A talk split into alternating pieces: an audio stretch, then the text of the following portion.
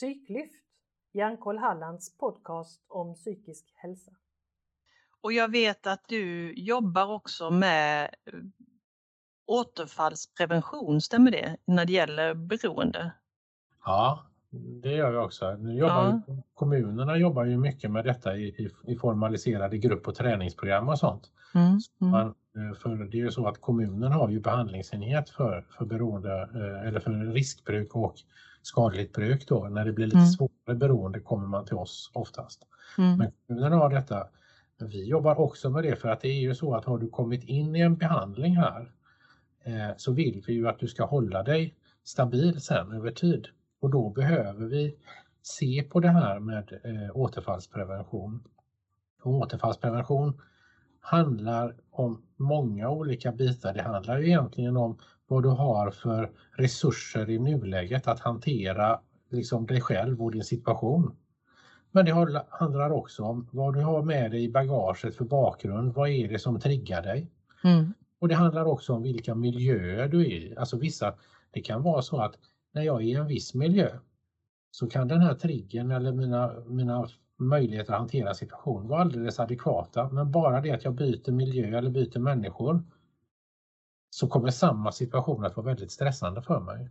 Mm. Och det behöver man kartlägga och titta på och hjälpa till att förbereda sig för. mm, mm. Så det är jätteviktigt med återfallsprevention. Mm, såklart. Eh, men om vi går tillbaka till det här med, med ja, vårdens möjligheter att kunna möta behoven som individen har. Vad, vad finns det för möjligheter i vården idag? Hur ser resurserna ut?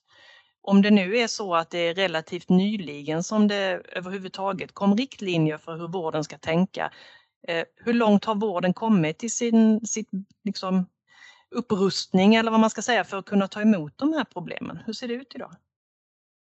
Det är väldigt olika mellan olika regioner i Sverige.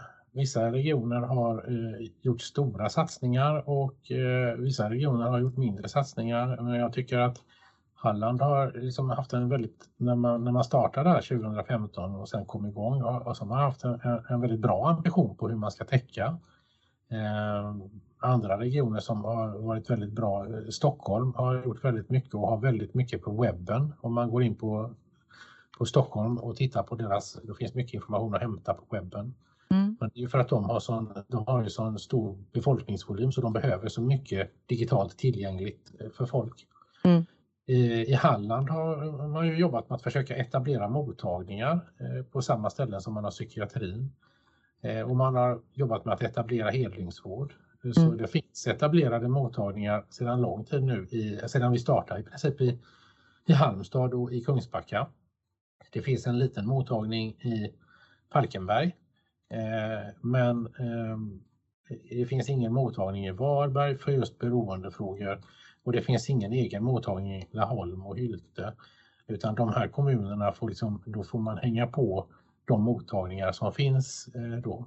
Sen Mm. finns det en inarbetad heldygnsvård som är, det är oerhört eh, starkt att man har en heldygnsvård tillgänglig för hela regionen. Om man skulle behöva, liksom, det, kan, det är ju inte ovanligt att någon person utifrån mycket droger kan handla i en drogutlöst psykos eller någonting annat eller att man behöver en avgiftning. Och då är det oerhört viktigt att vi har de eh, resurserna tillgängliga. Mm. Och då har Halland eh, på Varbergs sjukhus avdelning 24 som faktiskt har de resurserna tillgängliga och det tänker jag det är en väldig styrka att man har en dedikerad sån avdelning. Mm. Vad ser du för, eh, om, om du skulle få önska Eh, vad vården behöver mer i, i Region Halland, vad, skulle, vad ser du för förbättringsmöjligheter eller förbättringspotential där inom de närmaste 5-10 åren? Vart behöver man komma? För det första så ska jag säga att nu, nu är det ju så pass, det, det kan man ju tycka att sju har varit igång i 6-7 år, det är, det är nyetablerat, ja det är rätt nyetablerat men att för det första att man tänker på uthållighet, att de här organisationerna som man har satt, satt nu, att se till att de orkar och att de är uthålliga och att man liksom jobbar med deras stabilitet. Det skulle jag vilja se. Och sen så skulle jag vilja se att, att vi hittar en lösning i, i, i Varberg där vi inte har någon, utan att man ser att de patienterna också får tillgänglig eh, beroendevård. Mm. Eh, sen ligger det en utmaning för att det, det finns faktiskt en utredning eh, på Socialstyrelsen eh, som kom i, i november tror jag det var, som handlar om den framtida organisationen för att som det är idag så ligger en del av vårdbehovet eller vårdbehandlingserbjudandet i regionen och en del ligger på kommunen. Och de här gränssnitten är oklara. Mm. Eller inte, de är inte oklara men de är kanske inte optimala och då har den här utredningen att titta på hur vi kan förbättra hur den här organisationen mellan kommun och region ser ut.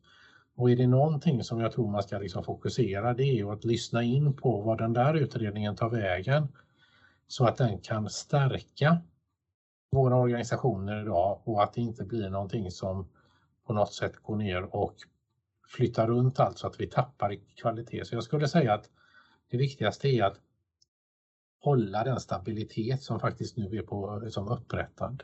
Mm.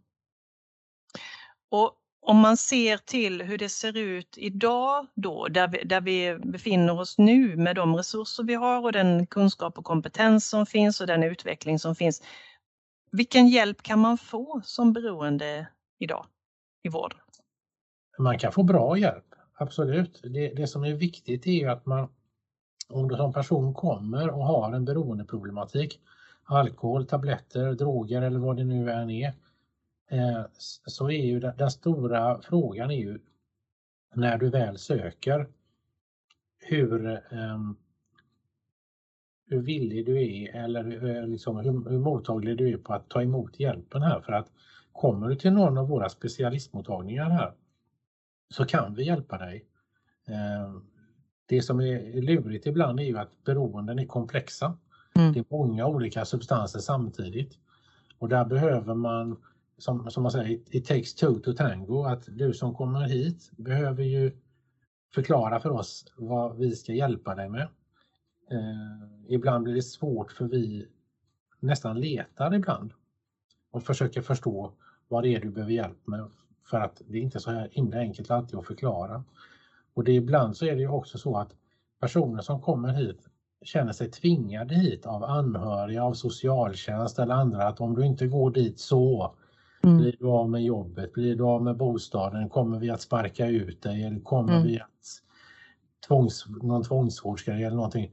Och då vill man ju inte, då kommer man ju inte hit frivilligt utan man kommer ju hit under tvång. Mm. Men om man då, om man då liksom ändå försöker liksom ta emot den hjälp som, som vi kan ge så kommer man att märka att vi är ju här för att hjälpa till, inte för mm. att liksom på något sätt eh, förstöra någonting utan hjälpa till och kanske till och med hjälpa personen som söker att förklara eh, förklara för den, för den personen som söker för att ofta så är det ju så att det är en sån oerhört komplex situation med psykisk ohälsa, tabletter, bostäder, ekonomi, allting i en enda stor röra. Och då är ju en del av vår uppdrag är ju att egentligen hjälpa den här personen i ett totalt hållande där medicinen är en del av det hela. Mm. Och samverkar vi ju väldigt mycket med, eh, med andra instanser för att liksom det ska bli en fungerande struktur för individen. Mm. Och så att vi mm. tänker att man, att, att man vågar ha lite förtroende för vården trots eh, att man inte kanske har blivit så väl bemött på andra ställen. Mm. Men när man kommer till den specialiserade beroendevården, att lita lite på att eh, vi faktiskt kan hjälpa till. Mm. För jag hör ju att du, du pratar här om eh, att det krävs ett visst mått av självinsikt på något sätt och, och mognad i det här att man inser att jag har ett beroende och det för med sig en rad olika konsekvenser och nu vet jag inte hur jag ska göra men jag behöver göra någonting åt det för det är inte hållbart längre. Men jag tänker också att vi pratade innan om stigma och det kan ju vara från omgivningen men det kan ju också vara från individen. Att man har massa självförnekelse, att man tänker att det här är inte okej, okay, jag vet att jag gör fel. Alltså hur, hur kommer man åt det där eh, för att nå den graden av självinsikt så man faktiskt är mottaglig? Ja, vi jobbar ju, då jobbar vi ju med personerna som kommer, alltså att eh, eh, med det. Och där finns det ju på, där finns det ju olika sätt, det är ju lite beroende på vad, var, vilket läge man är i. Alltså vissa personer som har den här självförnekelsen som du säger då och för att det, för just för att det är så stigmatiserande, så pinsamt att vara i det här läget. De, de kan vara hjälpta av att förstå eh, till exempelvis hur deras lever ser ut eller mår. Eh, att de är kanske i, i risk för permanenta leverskador. Och att eh, om man förstår det så att oj då, det kanske är att jag måste förstå hur min kropp reagerar. Man kanske behöver förstå att det finns andra saker som påverkar att jag mår dåligt. Man kan ha, vad heter det, en sköldkörtelproblematik som har gjort att man har mått dåligt, som har gjort att man har börjat dricka eller vad man nu har gjort sen. Där vi kan förklara att det finns andra anledningar till att de här sakerna har gått igång som vi kan hjälpa dig att peka på eh, som har varit i vägen. Ibland så är det ju så att vi, vi tittar på omsorgssvikt, alltså vad har du varit med om? Och att då kan mm. vi normalisera och beskriva att det som du har varit med om när vi lägger ihop alla de här bitarna så, så hade ju vem som helst som hade haft de här 1, 2, 3, 4, 5, 6 eller hur många saker det är som har hänt. Vem som helst som hade haft alla de här problemen hade haft svårigheter. Mm. Så det är ett normaliserande i att förstå att ja, ja, jag är inte udda, jag är inte avvikande utan det här, det här är liksom vad man kan förvänta sig om man har den situationen. Mm. Och att man också kanske kan känna när man kommer hit att kanske först av allt att eh, förhoppningsvis kunna få lite tillit till oss för att sänka garden, för att ha lite sån här titta på sig själv och, och för att acceptera att ja, men, det här är ju faktiskt jobbigt men det är väldigt svårt att acceptera det om man inte har en tillit till den man ska prata med. Ja. Så att det är ju något vi jobbar jättemycket med, att etablera tillitsfulla relationer med de som kommer hit först och mm. främst. Mm. Och det är ju inte svårt att förstå att det här är ingen quick fix. Men hur lång tid kan det ta en sån här att, att bryta ett beroende, att, att liksom komma till en framgångsrik livsstil snarare än ett beroende? Ja, då, då, då, då, ska man nog tänka sig att som att man tittar på i positiva spiraler, att man väldigt fort kan man göra någonting mm. som tar mig ett steg framåt. Men det betyder inte att allt är fixat. Men eh, att man har en bild över att det här är positiva spiraler. Jobbar jag igenom ett varv så har någonting hänt och då får jag en kvittens på att aha, gick det att hända? Och så får jag jobba med ett varv till och då kan man tänka att hur många varv jag har att göra beror ju på hur komplext problematiken är. Så vi har ju personer ibland som kommer hit, eh, kanske gör en utredning eller får hjälp under ett kvartal eller ett halvår och så är det klart. Men vi har också personer som vi jobbar med flera år och, och som, där de behöver känna att vi alltid finns där för dem. Mm. För att det är så många varv som de behöver räta upp i, mm. sin psykiska hälsa, i sitt beroende så innan de är på plats. Då. Mm. mm. Så, så, men jag tror att det är viktigt att man tänker att det, det, det är många sådana liksom, korta förbättringar. Först gör vi detta, okej, okay. sen kan vi göra nästa grej, sen kan vi mm. göra nästa grej. Och det är också för den som kommer hit att man upplever att man får en upplevelse av att faktiskt känna att ja, men det här, nu händer det någonting de mm. hjälper mig med den här biten, då kanske jag kan börja få ett litet hopp om att kanske de kan hjälpa mig med nästa steg också. Mm. Mm. En fråga i ett lite annat spår då. Ehm, jag tänker ju att nu i, om man tittar i sådana här glassiga magasin och annat så finns det ju numera reklam för alkohol och det finns reklam för eh, ja, inte droger direkt då, men det finns ju reklam för den typen utav eh, beroende som, som skulle kunna kallas för socialt accepterat. Eh, hur, hur ser förskjutningen i samhället ut? Är det så att det är mer accepterat? Har man eh, skjutit på toleransnivån vad gäller skadligt bruk och, och beroende? Eller hur ser det ut egentligen? Um, oj, då, statistik i det. Jag, jag har inte det framför mig, men vad jag vet är ju att alkohol, eller vet, men eh, min bild är i alla fall att alkoholproblemen inte har ökat. Eh, i, i, några åldrar överhuvudtaget egentligen utan vi har, den, vi har det vi har, kanske till och med sjunker lite och där tänker jag att där är det inte heller så mycket nya stigman och sånt för att det som vi kunde se eh, för ett bra tag sedan när man introducerade bag-in-box och andra öppettider på systemet och så var det, det var ju att vi fick en ändrad ett ändrat dryckesmönster och en ändrad kultur. Men det är ju inte egentligen det som händer just nu i samhället. Det som vi kan se händer just nu i samhället är ju en ganska stor debatt om cannabis. Mm. Eh, vi kan också se eh, eh, ett ganska stort bagatelliserande kring att använda olika typer av tabletter, tramadol och andra typer av tabletter som är lättillgängliga. Mm.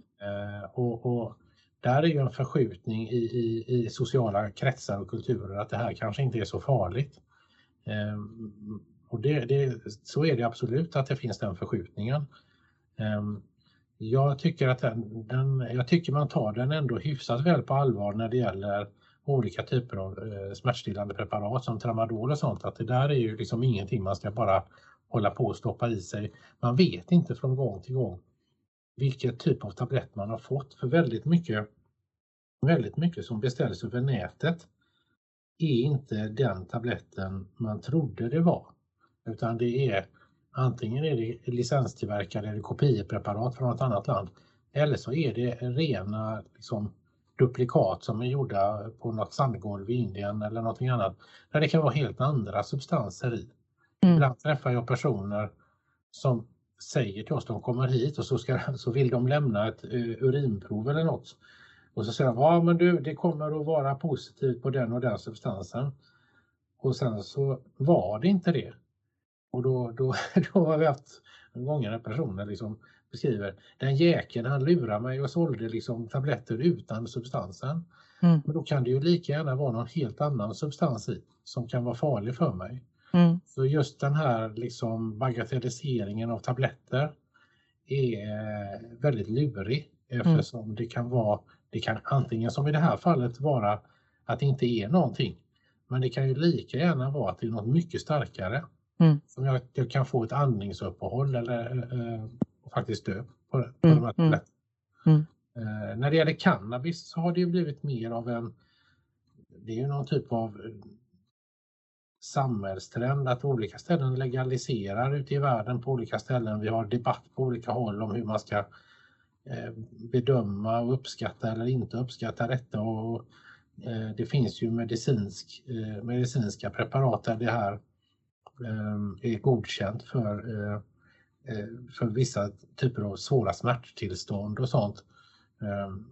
Och den här, hela den här normförskjutningen tycker jag är lurig eh, av flera anledningar för att då diskuterar man ju egentligen om att cannabis inte är farligare än alkohol. Okej, okay, men behöver vi en preparat till? Eh, mm, mm. Och tittar man på den, de undersökningar som finns från, från USA på olika ställen efter att man har legaliserat så kan man se framförallt två saker tycker jag kommer fram i de rapporter jag har läst. Och det är ju att Dels så ser man att eh, antalet olyckor med dödlig utgång där föraren var påverkad av cannabis har ökat. Mm. Så drograttfyllan. Mm. Och här är det ju lurigt eftersom cannabis sitter i rätt länge i kroppen och ackumulerar i kroppen över tid. Så är det ju inte som alkohol att man kanske säger att okej okay, nu, nu drack jag igår, nu kör jag inte i, i natt eller idag eller något och så kör jag imorgon. Mm röker man mycket cannabis så hjälper ju inte det för att det innebär ju att då är man egentligen hela tiden påverkad av den här cannabisen. Mm. Så det tycker jag, jag tycker att det finns ett trafik. När man läser de här så märker man problem som har uppstått i, i, i död, trafikolyckor med dödlig utgång mm. som inte pratas om så mycket. Men den mm. andra problematiken är ju att när man nu då legaliserar cannabis så säljer man den ju i, i andra typer av förpackningar och preparat också. Det, det säljs som godis, det säljs i, i läskflaskor, det säljs som havrekakor och eh, det man kan se då på eh, statistik från akutbesök eh, i USA för förgiftning så ser man att den åldersgrupp som ökar mest är åldersgruppen 0 till 8 år. Mm. Där det kanske har stått ett fat med kakor eller någonting eller en godispaket eller någonting hemma som har varit med cannabis. Olika typer och de personerna förmår ju kanske då inte välja att jag ska inte ta den kakan och så, och så blir det akutbesök då. Mm. Mm. Och, och, och, den typen av andra konsekvenser av att man förskjuter, eh, att man förskjuter eh, diskussionen, den är inte riktigt med. Man pratar om preparatet, om jag som brukare, får jag, får jag röka eller inte röka? Det är väl min, som min ensak. Men de här andra konsekvenserna, eh, de behöver man ju också ha upp till ytan och det tycker mm. jag är lite synd att de inte syns så tydligt i diskussionen. Mm. Viktig, väldigt viktig aspekt i det hela.